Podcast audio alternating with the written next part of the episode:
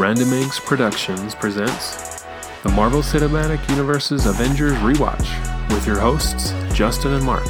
Join us as we watch Earth's mightiest heroes, the Avengers, fight to save mankind in preparation for the galaxy's biggest threat, Thanos.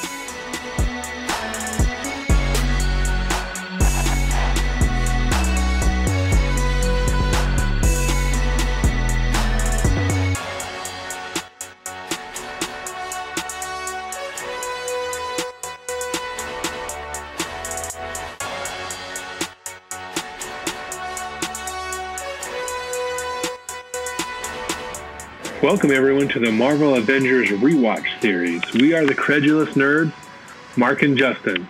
And today we will be talking about Guardians of the Galaxy. And that movie came out in 2014 and was directed by James Gunn. And this movie is number 10 in our Marvel Avengers Rewatch series. So, as always, my name is Justin, and I have my co host with me, Mark. Hey guys, how's it going? And like I said, this movie came out in 2014, and it stars uh, Chris Pratt as Peter Quill, aka Star Lord, as he likes to call himself. And Zoe Saldana plays Gamora, the green alien lady. Dave Bautista plays Drax, and Vin Diesel is the voice of Groot, and Bradley Cooper is the voice of Rocket the Raccoon. And we have Lee Pace, who you may have seen him in The Hobbit as Thranduil, the, the elf, the elf king. He plays the villain Ronan in this film. And then we got Michael Rooker from The Walking Dead. He's best known for Merle in The Walking Dead, and he plays Yondu. And also we have Karen Gillan, plays Nebula, who's Gamora's sister. And then I, I always struggle with his first name. Djimon Hounsou plays Korath.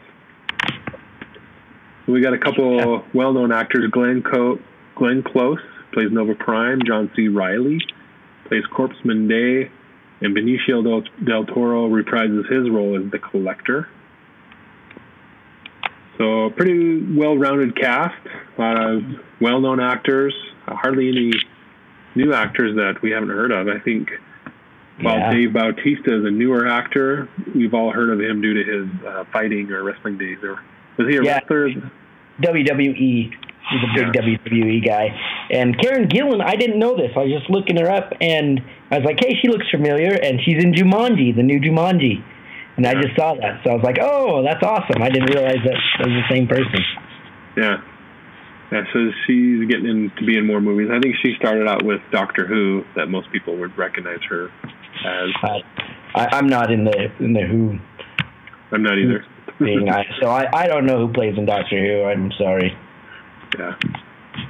But yeah, that's that's the cast. Pretty good cast there. I think uh, when this movie was first being promoted and we started seeing trailers, I remember that why I liked Chris Pratt, I liked Zoe Saldana in uh, Star Trek, and Vin Diesel and Bradley Cooper, you know, all these guys. I was like, well, I don't know about this movie. You know, never. I knew of the Guardians of the Galaxy, but I didn't really know them.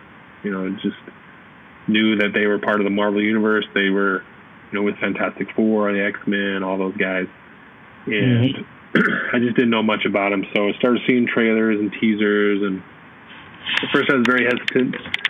And I think it was about probably a couple months before the movie came out, they were, they released another, you know, one of those last trailers, and I was really starting to dig it after that. And I remember you telling me, "Huh, you liking it now?"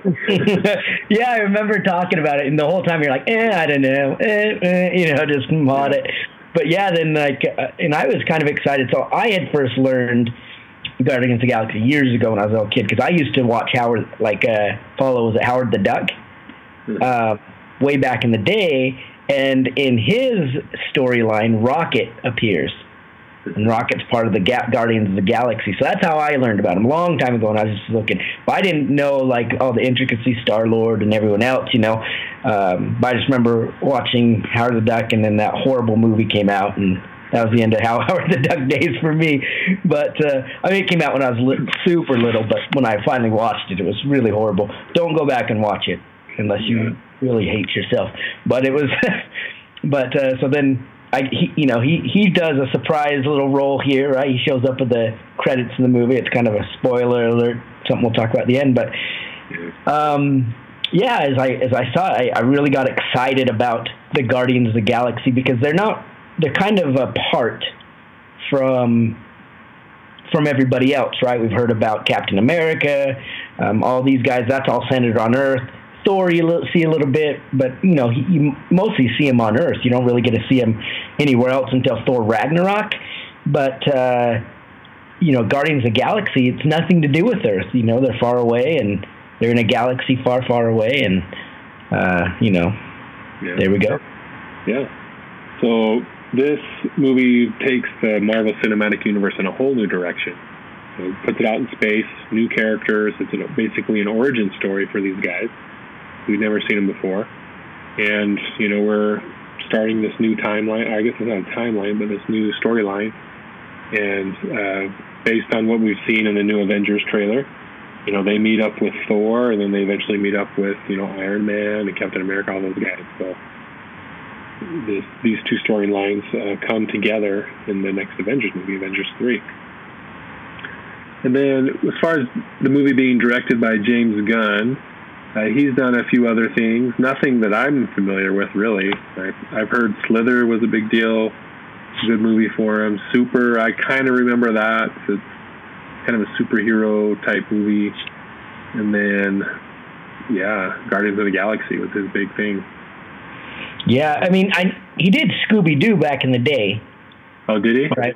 Yeah, yeah he that wrote live it. action that live action Scooby Doo. Right. So he did yeah. he did both of those. I only saw the first one, and it was I mean it was all right. It was nothing to call home about. Did Dawn of the Dead? A lot of people like that if you're into the whole okay crazy shows. But yeah, this is uh I you know from what I know of him, definitely uh, the best that I've seen you know come out of him. Yeah. And I think he did a great job. I mean, took a big chance with this material, with these characters and this storyline, and he, I think he delivered.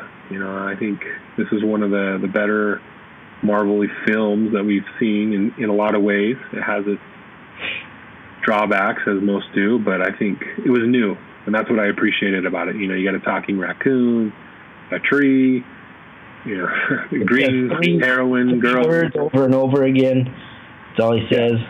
Yeah, a lot of new things, and that's I did appreciate that about this film, and it was fun to watch. hmm Yeah, uh, I enjoyed the witty humor.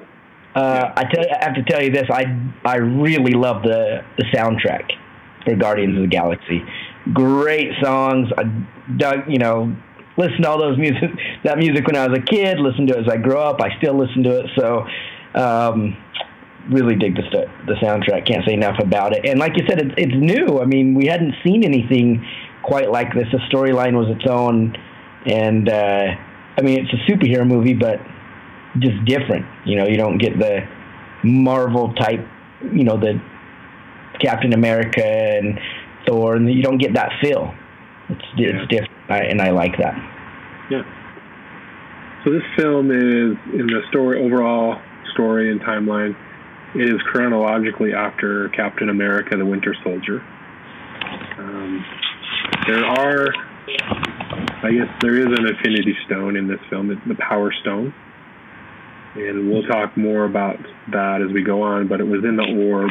I guess. Well, the movie starts out with Peter Quill trying to recover an artifact. He goes to this deserted planet in these ruins, the planet's Morag, and he's there to recover an orb so they could sell it and make some money. And the Power Stone, ends up being inside the orb. And they don't realize that until later on in the story. Um, but he gets there first. Ronan, who's the, the villain, he had sent his hench- henchman Korath to recover it, but Peter got there first. There's kind of a chase scene, and he makes off with it and heads to um, Xandar to hawk it there, to sell it. So that's kind of how the story starts, and we see Peter Quill end up on on Xandar, and he's he's gone to the the seller, and the seller won't buy it because, or how? Yeah, he won't buy it because someone else wants it, and the someone else ends up being Thanos. Ultimately, no, Ronan. Ronan. Well, Ronan. Yeah, you're right. So Ronan's getting it so he could give it to Thanos. Mm-hmm. The the sell the buyer doesn't want to cross Ronan, so he refuses to buy from Peter. And Ronan is pretty much. I mean, he's the he's the main bad guy in this film. I guess Thanos is around, right?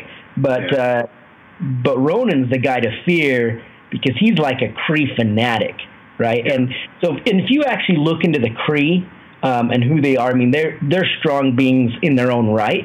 But but Ronan was actually considered like the one one or two most powerful Kree in the all of all of them Hmm. and uh, he was really respected. A lot of people followed him. Um, a lot of the government respected him or feared him. And so when this guy is like, "I'm going to kill all Xandarians," like that meant something. It wasn't just like, "Oh, this crazy guy from another system is threatening our lives." It's like, "Oh, this guy will do something about it and and can." So you know, when he's like, "Oh, I want nothing to do with it," it makes more sense after I looked into to Ronan. I'm like, man, who is this guy? They're just scared of the name. But then once I read up, I'm like, oh, okay, yeah, yeah I, would be scared of him too. So, um, so you, some good reads if you ever want to get on like a wiki or you know, like I know they have some Marvel wikis out there talks about Ronan. Pretty cool backstory. I suggest reading it if you like that stuff. I enjoy reading all the history. So get you know, read that and you can find out more about Ronan. Yeah, and Lee Pace portrayed him very well. And this is one of the characters that, you know, I, I did feel some type of menace. You know, he was uh, a force to be reckoned with. Unlike uh, some of the other Marvel villains who they're, he is a one and done, but previous one and done Marvel villains is kind of, they just filled the role. They weren't necessarily scary or, you know, oh, you better watch out for this guy but uh, Ronan was. I always felt he, you know, had the power and the skill and the ability to to do some damage in the story, and, and he does. So uh, we're we're introduced to Ronan as well early on in the film, and Ronan has Gamora and Nebula working for him, and they are both of those two are a daughter of, of Thanos. Thanos had lent them to Ronan to help recover the orb and help him uh, defeat the Xandarians. So uh, when they discover that Peter Quill has obtained the orb, when uh, what's his name, Korath returns to tell Ronan, "Hey, this guy Star Lord, he came and stole it from me." So he sends Gamora after him to recover that. Mm-hmm. He was originally going to send uh, the other sister, right? What's her name? Nebula. Nebula, but uh, um, you know, the sister convinces her, nope, uh, you know, it'll be your death. Uh, you know, if you don't go, I know Xandar sent me. You know, really, you kind of find out more about their relationship later, but you find out that Gamora is actually the more dangerous of the two.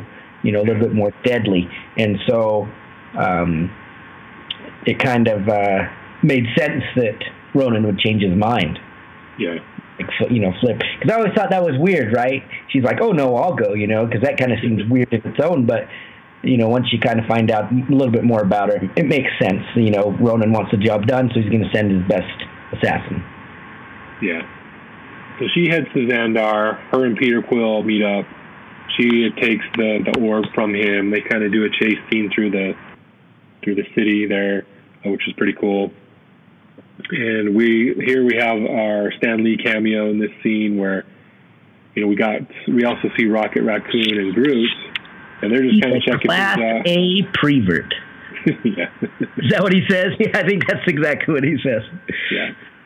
So they're scoping out, trying to look for bounty people who have bounties on them, and they they see uh, Stan Lee, and like like what you said. Oh, there's a class. What is what would you say? Class A prevert. He says prevert, but uh, because uh, he's like talking to some young, good-looking yeah. Xandarian or something. Yeah, he's trying to hit on all the young ladies. So that's his cameo in this in this film. Um, but then they they find uh, Peter Quill. He's got a big bounty, so they start chasing him to capture him and take him to ends up being Yondu. And in the as a result, Groot, uh, Rocket Raccoon, Peter Quill, and Gamora get captured by the Xandar police. Do you know? Do you remember how much the bounty was? No. Putting you on the spot. No, not offhand. I didn't write it down. Oh my goodness! It's forty k, right? Oh, uh, I don't know. Is it? I'm pretty sure it's forty thousand units. And he's like, yeah. forty thousand units. Groot, we're gonna be rich. And Groot's drinking the out of the, the trough. So. Yeah. yeah. so, all right. Sorry, I had yeah. to put him on the spot. Yeah, no worries. Because that comes into play later. So they they're captured by the police. They're taken to this high uh, security facility, and that is called um, the kiln. The kiln. Yep. So they're taken there. They get their pictures taken. We kind of get to see a little bit of um, background on these characters as they're scanned. you see Peter, Peter Quill flip off the camera. that part was classic, right? I remember watching yeah. that part in the in the trailer. Yeah. And they blurred it out, right? But it was so funny. I'm sorry, I don't know. It just won't go down. yeah. It's legitimate. What a bunch. what does he call them? Does he call them a-holes? Yeah. yeah, what a bunch of a-holes. yeah. So we see that the Gamora, I think it said that she's been modified and made into a weapon, or there's some dialogue that kind of accentuates how dangerous she is. Um, Rocket Raccoon is his, like his real name, I guess you could say, is Subject 89P13. And he was the subject of illegal genetic and cybernetic experiments. And he's Groot, who's a humanoid plant. Obviously, like you said earlier, he only says, I am Groot. So in there, in that facility, they end up meeting Drax, who's a very literal person, and everything you you know, he has no understanding of sarcasm or anything like that. He's just you know what you say is what you mean, and nothing will go over his head. Nothing goes over his head. too fast. Yep. reflexes are too fast. yep. And his motivation in this, at least in this first part of the film, is you know Ronan killed his wife and his daughter, and he wants to get revenge. So Which I wonder why he was in the kiln in the first place, because it seemed like all he was doing was killing Ronan's, you know, minions, because that's what he says, right? Yeah. Um, when he's in jail, that guy's like, "You're Ronan, the, the destroyer." You know, you've killed tons of Ronans, or not Ronan the destroyer, but Drax, you know, whatever, and uh, you've killed a lot of his minions. Makes me wonder how he got in there in the first place. Like, what did he do? Oh no, you you killed a maniac's minions, so go to jail. Yeah, good deal. Good job. So yeah, I don't know. I didn't really expound on that either. But he so he hooks up with this group because Gamora is going to lead him to Ronan. So that's how they all end up together. And they plan their escape. Uh, Rocket is able to, he's the master of escaping prisons and done it 23 times, I believe. So um, they're going to figure out a way out. And also, uh, when they convince Gamora to go with them, she she says that she's going to take the orb and not return it to Ronan or Thanos, but she's going to take it to another guy, another buyer who will give them uh, four 10 billion, billion units. It was four billion. Oh, four billion units. Yeah. Yeah. Because it was one billion for each of them for. Uh, oh, that. Uh, Rocket. You can Groot. split it three ways. Yeah. I am Groot. Okay, four ways. so they you know, that's when they're like, Rocket's like, what? Four billion units? Yeah, we'll yeah. go with you guys. So they hook up, they escape, they devise a plan, they escape, uh, and they head to Knowhere, which I thought was a pretty cool place. Uh, Knowhere is actually just a giant skull from one of the Celestials that died a long time ago.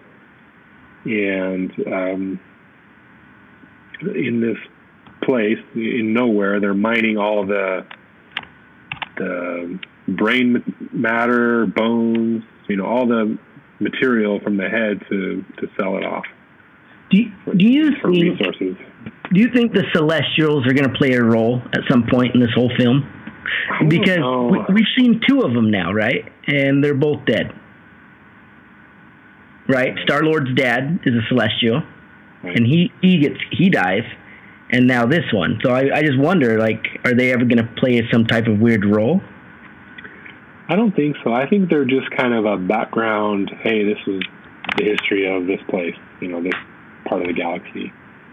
And hmm. I don't know, maybe because where are they now if they're still around? I think they've all kind of either they're in hiding. I don't know why they'd be in hiding, but we just don't see them.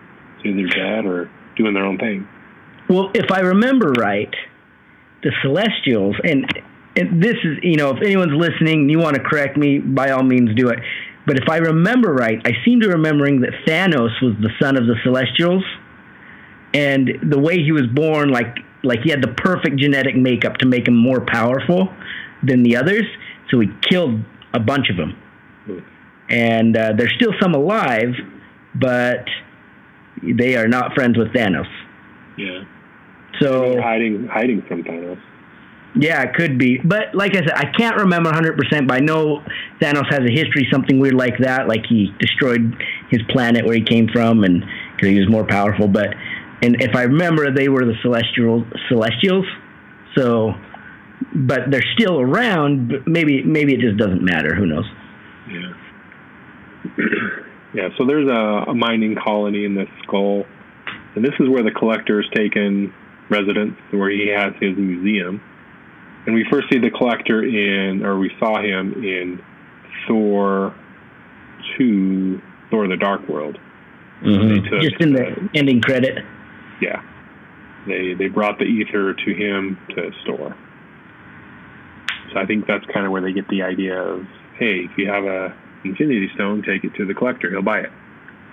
Mm-hmm. So uh, they they make their way there. They meet with him, and we kind of get a little more backstory on the Infinity Stones. I want to cover that a little bit because it definitely plays into Infinity War.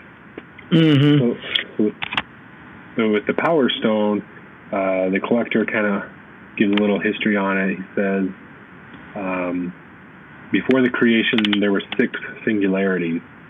And then when the universe exploded, the remnants of the singularities were formed into six concentrated ingots, the Infinity Stones. And these stones can only be used by, by beings of extraordinary strength. Once for a moment, a group was able to share the energy amongst themselves, but they were quickly destroyed by- it.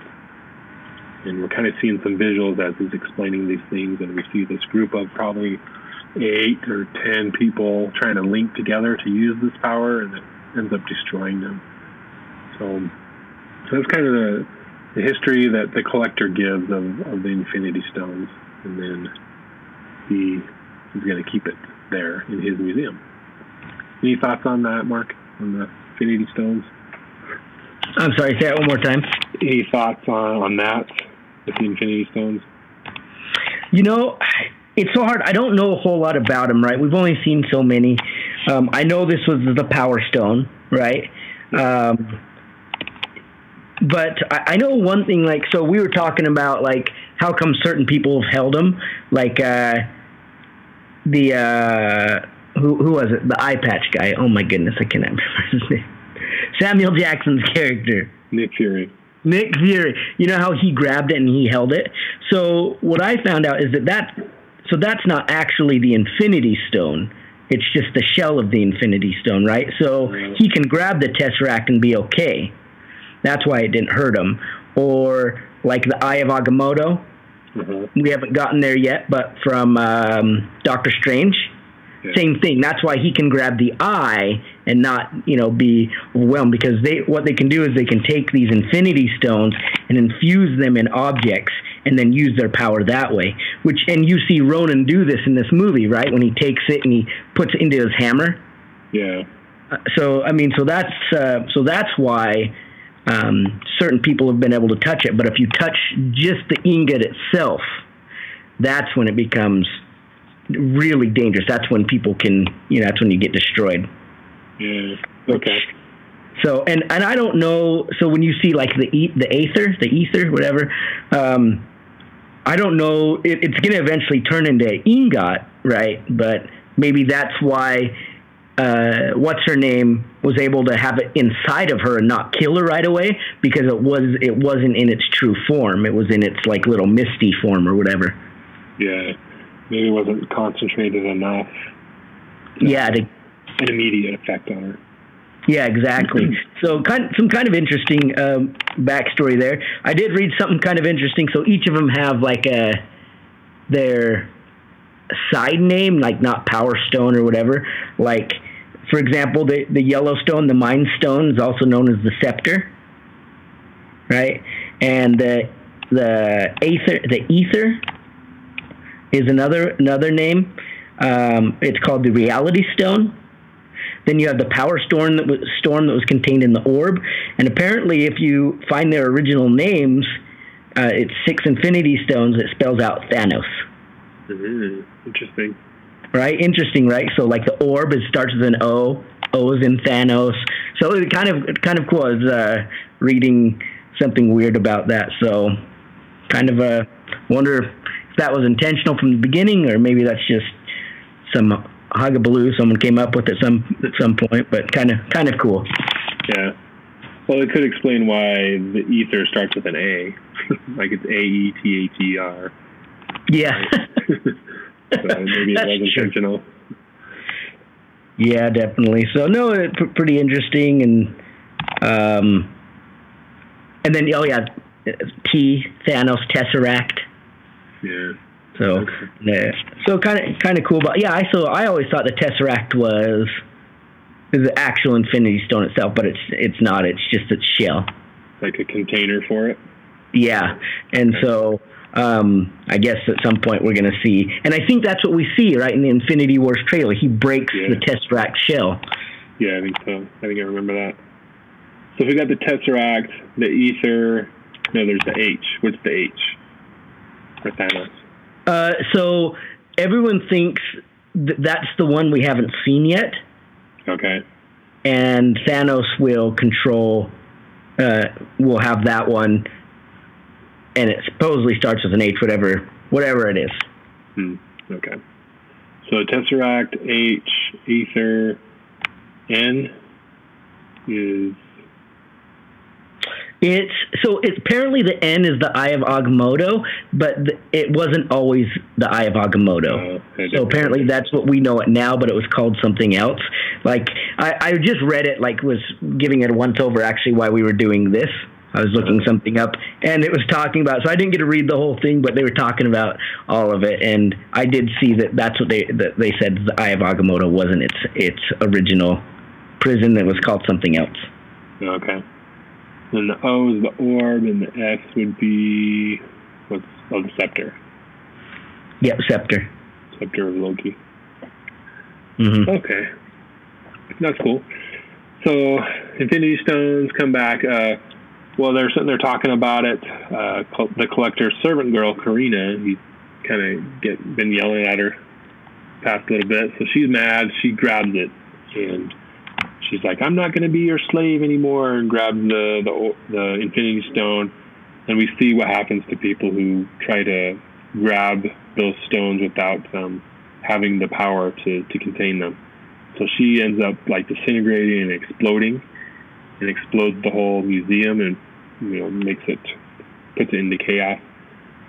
and the the Guardians end up splitting at that point and at this, also at the same time, um, Ronan shows up because uh, Drax had gone and radioed him, said, "Hey, we're here on, Knowhere. Come find us. We, want to fight you." so he shows up, and Drax tries to fight him, but just gets beat down and almost dies. Um, Gamora and Peter chase down the Infinity, or they have the Infinity Stone, and they're being and eventually Nebula catches up to them and is able to disable them and take the Infinity Stone from them. In that moment, uh, Nebula is, uh, you know, pushed out of her, her ship and she's in space and she's going to die. So Peter Quill decides to get out of his little spaceship and save her as well. And then eventually they're picked up by Yondu and they're rescued. So now they're prisoners of Yondu because Yondu was looking for Peter because he stole the orb at the beginning of the film and took the money that he was supposed to get. so did you follow all that? Yum. Sort of. Okay. Well, luckily we can rewatch it if we need to. So. But then, uh, so Rocket and Groot are still back on the, planet of Knowhere, and they rescue Drax and help him realize, you know, he was being selfish and he shouldn't have done that. And then they take off in Peter's ship to try to meet up with Yondu and get Peter and Gamora back, which they do end up confronting them, and then they join Yondu. So it's all Yondu and all the Ravagers, and Peter and his crew, the Guardians of the Galaxy, are all teaming up to go back and get the orb from Gamora, who has delivered it to Ronan. And Ronan is headed to. He's decided to not honor his part of the bargain with Thanos because the bargain was Thanos says, "You give me the orb, bring it to me, and then I will destroy Xandar, Xandar for you." But for whatever reason, Ronan decides to circumvent Thanos and just go attack Xandar himself with the orb. He puts it into, he attaches it to his massive hammer, like you said earlier, and that gives him power. So he thinks he has enough to do the job himself. So Yondu and Peter and his their group they radio ahead to Xandar and say, "Hey, we're going to help you," and Ronan's on his way. So then that sets up the final battle between Ronan and his Kree with Xandar and the Ravagers and the Guardians of the Galaxy. So pretty, I don't know if it's complex, but pretty intricate ins and outs of, of a plot. I think it holds up pretty well overall. Makes sense as we're as we're going along. Do you see any plot holes there in that whole storyline, Mark? Uh, no, not really. Um, the only thing that I've always found weird is why Thanos just didn't go to that planet himself to get the, yeah, you know, to get the um, Infinity Stone. I mean, I know he sent like he told Ronan, "Hey, if you get this for me," and it makes me wonder why. You know, like was he scared that uh, if someone saw him moving, they would approach, you know, they would try to stop him. You know, like where's he been in all this? There's all these Infinity Stones flying about, and he wants to collect them. And I know that's what Infinity Wars is, but it seems like that would be like a simple one. Like, oh, I better just jaunt right over to this uninhabited planet and get it. Yeah, pretty simple. And yeah, so I've always kind of wondered why he never did. If, if, if that's just an overlook in the storyline, or if that's an actual, there's a reason for it.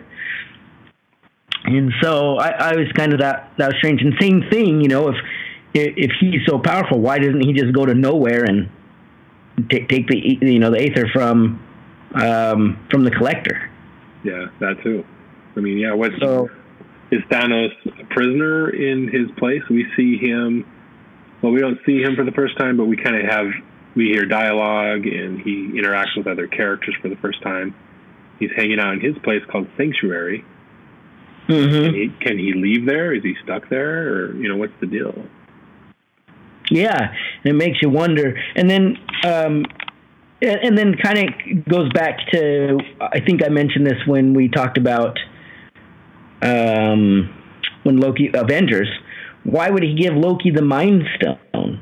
Like he was, oh here I have an I have an extra one. Take it with you. You know, it's kind of strange. Like I'm sure he thought that Loki would win, but did he honestly think Loki would bring it back? Kind of like Ronan. Like, hey Ronan, I'm going to give you the Power Stone. Feel free to not betray me and just give it to me. Yeah. Yeah. So I think, I think maybe Thanos was counting on his his reputation or you know his invincibility that they would just do it, but they don't. Yeah, that's the only thing I yeah. think of. Yeah, and it's just kind of weird because it's like, I mean, honestly, the the idea that there's honor among thieves is silly. Yeah. And so, um, I don't know. I've always thought that there's more to that story that, that that's been told, and if not, it's really weak writing. Yeah, hopefully they'll address it in Infinity Wars. They'll just. Mm-hmm. I mean, you could have a couple lines of dialogue to kind of explain that, you know. So hopefully they'll do something mm-hmm. to address it some some way. Yeah, and that's why I think so. The the one stone that we know nothing about, it's orange. It's the Soul Stone, and that's generally considered the most powerful of all the stones. But we don't know anything about it, and I I believe that Thanos is in control of that. He he has it all along, yeah. and so um, so that was kind of his like, well, if Ronan does betray me, I have this, or if Loki does betray me, I have this. So it was kind of, you know, it's a small price to pay because then it's like, well, I know Loki's at her, so I'll just go there at some yeah. point.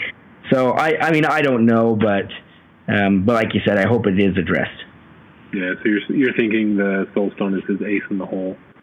Uh, he can always yeah. pull that out and be like, okay, give it back, or I'll just destroy you. Or he does destroy them and gets it back anyway. Yeah, and I mean that's what I think, and and I don't know, like I don't really quite understand the, all the different powers of the stones. Like I know that you know the time stone does the time, and you know to a point. The reality stone, like with the Aether, I don't really understand what that means. Like maybe you can change your reality, and maybe that's what the dark elves were trying to do, so they could take all the light away. They'd make a new reality. I, I'm not 100 percent sure the Mind Stone, I, I feel like yeah, you can alter people's minds, but I don't think that we've ever seen actually what the Mind Stone's really about.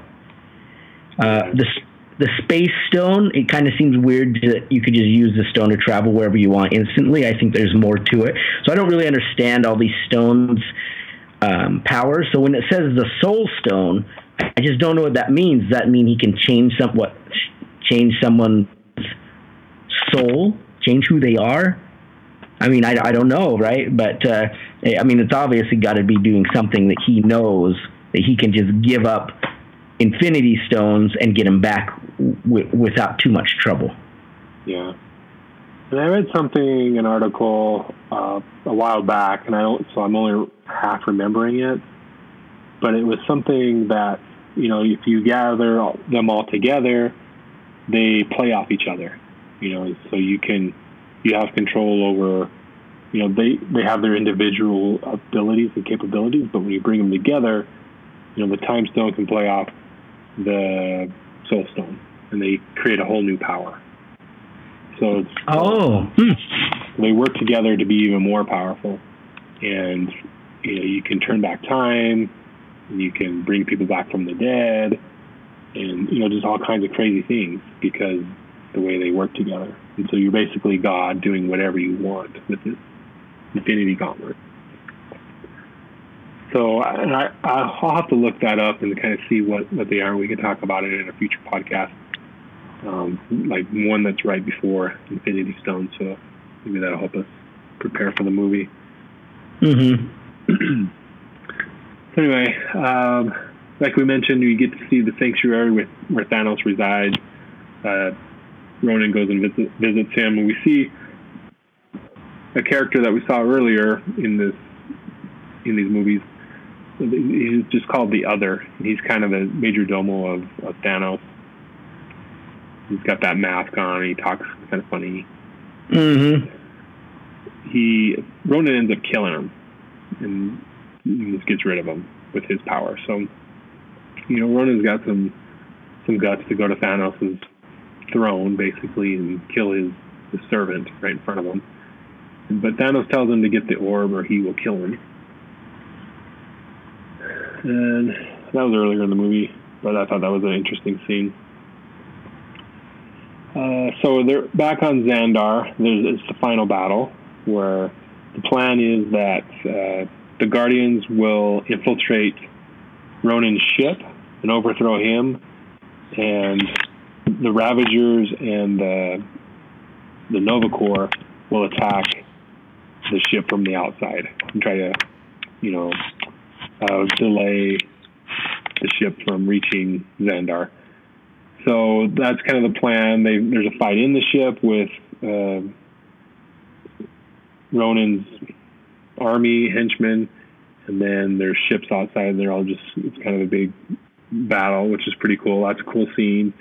Uh, one thing I did notice in this was that the the ships battling in the atmosphere, a lot of great visuals, um, a lot of great you know action scenes there, and just well filmed and well directed. And one of my favorite scenes in in this whole film was that part there at the end. Um, and we got uh, Peter Quill and Gamora. They end up reaching Ronan, and they have this big super weapon that has like a, a big missile. They shoot it at him, but because he has this power stone, he just kind of shrugs it off, and it doesn't work. So Drax charges Ronan, and Ronan just grabs him and throws him. And but then Rocket Raccoon crashes. He does like a suicide bomber type thing and crashes into the ship and hits Ronan. And but then the ship is unable to be piloted and it crash lands on the Earth or on Xandar. Mm. And this is the part where Groot sacrifices himself for the other Guardians, where um, he kind of creates this ball around them, and so when they crash, they're protected, but it ends up killing him. He ends up disintegrating. But I wonder too if uh,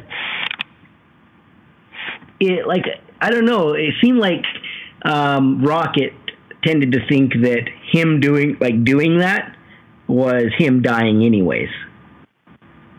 Right? He's like, no, you'll die. Like, because it didn't seem like, oh, well, yeah, maybe he'll survive. It was like, no, you're gonna die if you do this. Like, it seemed like that Groot overgrowing himself in that ball was, regardless if you know he blew up in that crash, he, he was gonna die.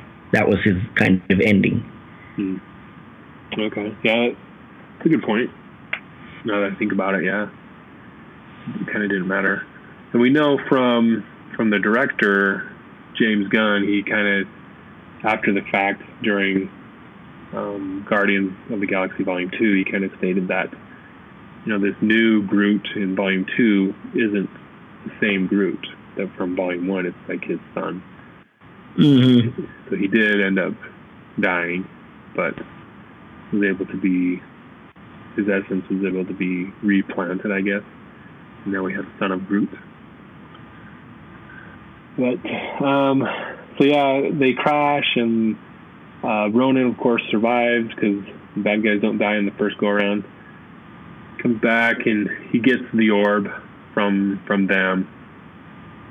But then Peter, I don't know. This part is kind of funny. The next this next part is, is pretty funny but at the same time, it was pretty silly. And I'm talking about the dance off. Yeah, it's kind of random, right? Yeah. I mean, he's just kind of like, like he's there to destroy it, and Thanos or uh, Ronan's like, "What are you doing?" Yeah. And he's like, "Listen to my words," and he's just singing that song. He's like, "Bring it down." He's like, "What are you doing?" You know, he's like, "I'm distracting you, little turd," or whatever. He's like, "Dance off, bro," and yeah. and it's really strange because. Um, it's hard to say. Look, this guy's here to destroy the world. Why, you know, is he really just going to be like, be stalled by this guy dancing? Yeah. yeah. And but the thing is, is like maybe, right? I mean, because it's so off the wall, it would almost be hard not to be like, what, what, what are you doing? Like, am I like, what's going on here, right? And so I can see it, but it, it's so strange, you know. It's so like where is this coming from? Like it's this serious part. He's here just he's got the thing above his head. He's screaming, and all of a sudden it just like you go like just random, just so random, and it just felt awkward. Yeah, yeah, like, that's a good point. Awkward. Like in and of itself, it's funny, but in the context of this scene, is it's kind of dumb. in my opinion, it's kind of lame. It's like what? Like that's that's what you could come up with. Like that was your like crap. We don't know how to stop him. Let's do a dance off. Like how did nobody say fire that guy after that idea? Right? I mean, yeah. instead they they had a standing ovation and rewrote it so there was a dance off. Yeah. so so anyway, it does distract him, and they shoot him. They get the orb back. Peter grabs it, but he's able to, you know, withstand the the disintegrating effect. But he needs help from the other guardians, and they all kind of hold hands and come together. Their defining moment, and they use the stone to destroy Ronan, and he ends up being disintegrated himself. And this is where they come up with the phrase, "We're the guardians of the galaxy." So uh, they they win. They're celebrated. Um, everyone's happy. The Nova Corps they forgive their you know their past crimes. They wipe their their rap sheet clean. Give them a new ship. And but then the Nova Corps end up keeping the the orb that contains the Infinity Stone in a safe for safekeeping and that's kind of where we we end the show. Um, some other cool things that I wanted to touch on briefly: Yondu's arrow. You know, he controls it by whistling. He has this thing implanted in his head where he can control it visually, I guess, but he has to whistle. And it's you know, there's a scene where he destroys like you know 15, 20 bad guys with one you know with one arrow. He only has the one arrow, but he defeats them in like 30 seconds. So pretty powerful, pretty cool weapon. I like it. Mm-hmm. Um, then also the collector's museum was pretty cool. It had a lot of different things in there. If you pause and look at things, you can see a Chitauri from the Avengers. Uh, you know the, the aliens that attacked Earth. There's a dark elf in there from Thor: The Dark World. I didn't see this. I just kind of picked up on it on the websites. There's a cocoon holding Adam Warlock, and he's a cosmic being who later became becomes a member of the Guardians. And then in the, after the the museum blows up, you see an empty cocoon, so he supposedly escaped. We see the Russian dog in the cosmonaut suit. Uh, the CCC, the CCCP, right, dog or whatever Yeah. that went missing, or like they shot into space and no one ever heard from the dog again. Yeah. So that's what happened to it, if you ever Yeah. wondered. Yeah, yeah. Name's Cosmo. Uh, so that's some cool things there. Anything else that you that you noticed or want to talk about it as far as cool things in the in this film? Howard the Duck. Howard the Duck. Yeah, he's in the very end end credit scene. Um, you kind of see he, the collector's just sitting there, and the astronaut dog Cosmo comes up to him, starts licking his face. Then we hear this voice. Why do you let him lick? Him? Why do you let him lick lick you like that? It's gross. And then we see it's Howard the Duck just sitting there. That's Right, 'cause- him. which is interesting because they made that movie, and at the end he goes to space. You never see him again. They never made another movie, and uh, now you know what happened to him. And uh, I thought it was cool. I, I I really appreciated Yeah. that. It was yeah, it was a good addition. I like that. so. Yeah, you know, I mean, the ending was pretty, pretty good ending. I thought. Um, we see the end of Ronan um, at this time. In the comic books, that's not quite how it happens. He's not really like a horrible, horrible bad guy like they make him out to be in this uh, in the film. But um, you know, good, uh, good ending. I thought. I I really liked how they brought it brought it back. Um, kind of get to see, you know, the the group come together at the end, you know, and he's like, "What, what do you think? You know, want to do something a little bad, a little good, or whatever he says, you know, or a little both." She's like, "What's up to you, Stardust?" And he's like, "All right, little both." You know what I mean? So, and they're all cool with it. Like, it, it was nice to.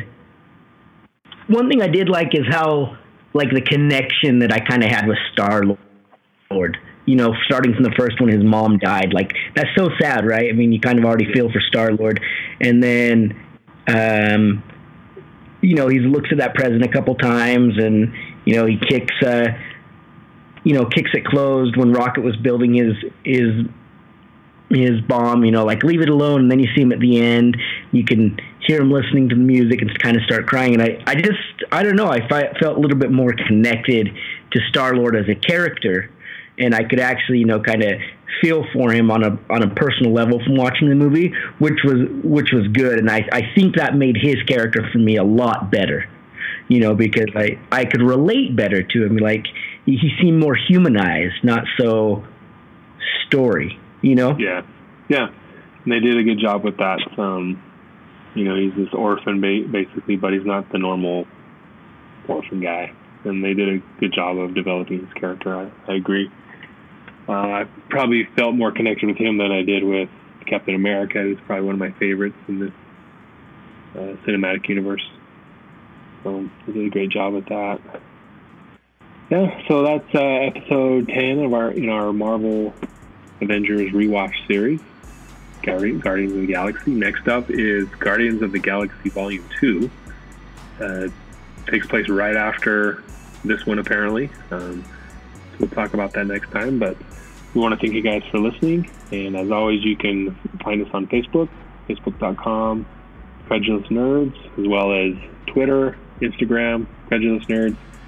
And our podcast can be found on iTunes, SoundCloud, Spreaker. Uh, we're now on Mixcloud as well as on iHeartRadio. So all you have to do is do a search for us on your favorite podcast app, and we should show up, or you do a Google search, and you'll be able to find us and listen to to our podcast. So we want to thank you guys for listening, and we'll catch you next time. See you guys.